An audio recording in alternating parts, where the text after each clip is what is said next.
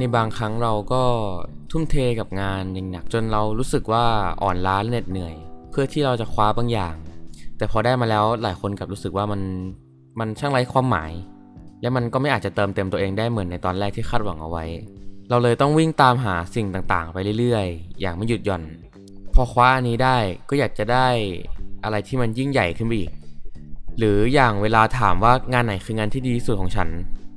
หลายคนก็จะตอบว่าไม่มี เพราะคิดเสมอว่างานชิ้นต่อไปจะต้องทำได้ดีกว่าชิ้นที่ผ่านมา จะว่าไปเจตนาการตั้งใจทำงานชิ้นต่อไปให้ดีกว่านี่ยมันก็เป็นเรื่องที่ดีแหละครับ แต่ในทางกลับกัน มันก็สะท้อนให้เห็นแง่มุมที่ว่าคนคนนั้นไม่เคยพอใจในชีวิตเลย อยากได้รับการยอมรับดูดีมีเพื่อนเยอะๆ มีคู่รักมีเวลาเที่ยว มีสิ่งต่างๆ ปนเปื้อให้ได้ใช้ในชีวิตในแบบที่สังคมบอกเอาไว้ เราเชื่อกันมาตลอดว่าต้องเป็นแบบนั้นจึงจะสามารถมีความสุขได้อย่างแท้จริง บางคนวิ่งไล่ตามหามันจนกลายเป็นเหมือนคนไร้ความสุข เพราะไม่ว่าจะประสบความสำเร็จมากแค่ไหน หรือได้อะไรมา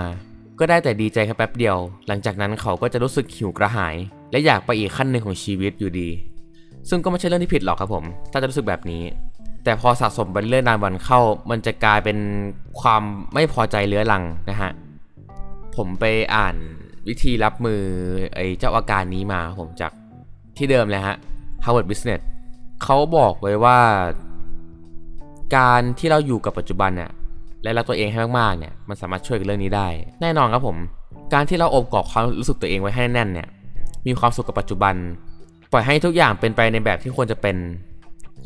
ไม่ว่าเราจะเป็นแบบใครทำอะไรสำเร็จมากน้อยแค่ไหน เราก็สมควรได้รับความรักและความสุข เราต้องมั่นใจตัวเองเข้าไว้ ที่ผ่านมาบอกตัวเองให้ได้ว่าเราเก่งแล้วนะที่ผ่านมาได้ มันไม่ใช่เราในวันนี้ แต่เป็นเราที่กว่าจะมาได้ขนาดนี้ต่างหากหยุดเปรียบเทียบตัวเองคนอื่นนะครับ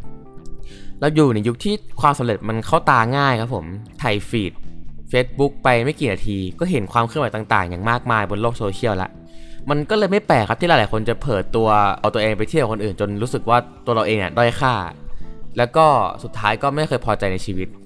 แต่ก็อย่าลืมว่าคนเราอะมันมีทางเดินที่ต่างกันนะฮะมันก็เหมือนสัตว์แต่ละชนิดนั่นแหละ ทุกตัว ต่างก็เก่งในแบบของตัวเอง จะมาเปรียบกันให้ตาย ยังไงมันก็ไม่มีใครได้คำตอบอะครับผมปลาก็ไม่สามารถปีนต้นไม้ได้ ลิงก็ไม่สามารถอยู่ใต้น้ำได้นานเหมือนปลา มันไม่มีสัตว์ชนิดไหนที่ดีที่สุดหรอกครับผม เราไม่ต้องเอาตัวเองไปยึดโยงกับคนอื่นนะฮะ พอใจในสิ่งที่ตัวเองเป็น แล้วก็พัฒนาตัวเองเนี่ยให้เด่นในด้านนั้นไปเลยดีกว่า หยุดพูดทำนองว่าใช่แต่ ก็เลิกใช้คำพูดที่จะทำให้เรารู้สึกแบบว่าเกิดความไม่พอใจในตัวเองอะฮะหรือเกิดความลังเลกับช้อยที่อยู่ตรงหน้า ยกตัวอย่างเช่น ใช่ฉันจะตั้งใจทำงานนี้นะ แต่ฉันรู้สึกว่ามันยังคงไม่สุดอะเป็นต้นนะฮะสิ่งที่เกิดขึ้นแล้วย่อมดีที่สุดเสมอ ดังนั้นไม่ต้องไปรู้สึกเสียดายกับอะไรมากครับผมยอมรับกับสิ่งต่างๆ ที่เกิดขึ้นอยู่กับปัจจุบันและปล่อยวางมันลง จริงๆ แล้วการไม่พอใจในตัวเองเนี่ยมันก็เป็นเรื่องที่ดีนะครับผมลึกๆแล้ว ราะมันก็อาจจะทำให้เราพัฒนาตัวเองต่อไปได้เรื่อยๆ แต่อย่าเผลอเอาตัวเองไปผูกติดกับมันไว้นานจนเกินไป เราพอใจในสิ่งที่ตัวเองมีได้ครับผม มีความสุขกับปัจจุบันได้ ไม่ว่าจะทำมาก หรือมีเยอะแค่ไหนก็ตาม เราก็จะรู้สึกไม่เคยเพียงพอ นั่นแหละฮะ มันเป็นธรรมชาติของมนุษย์ครับผม ดังนั้นจง appreciate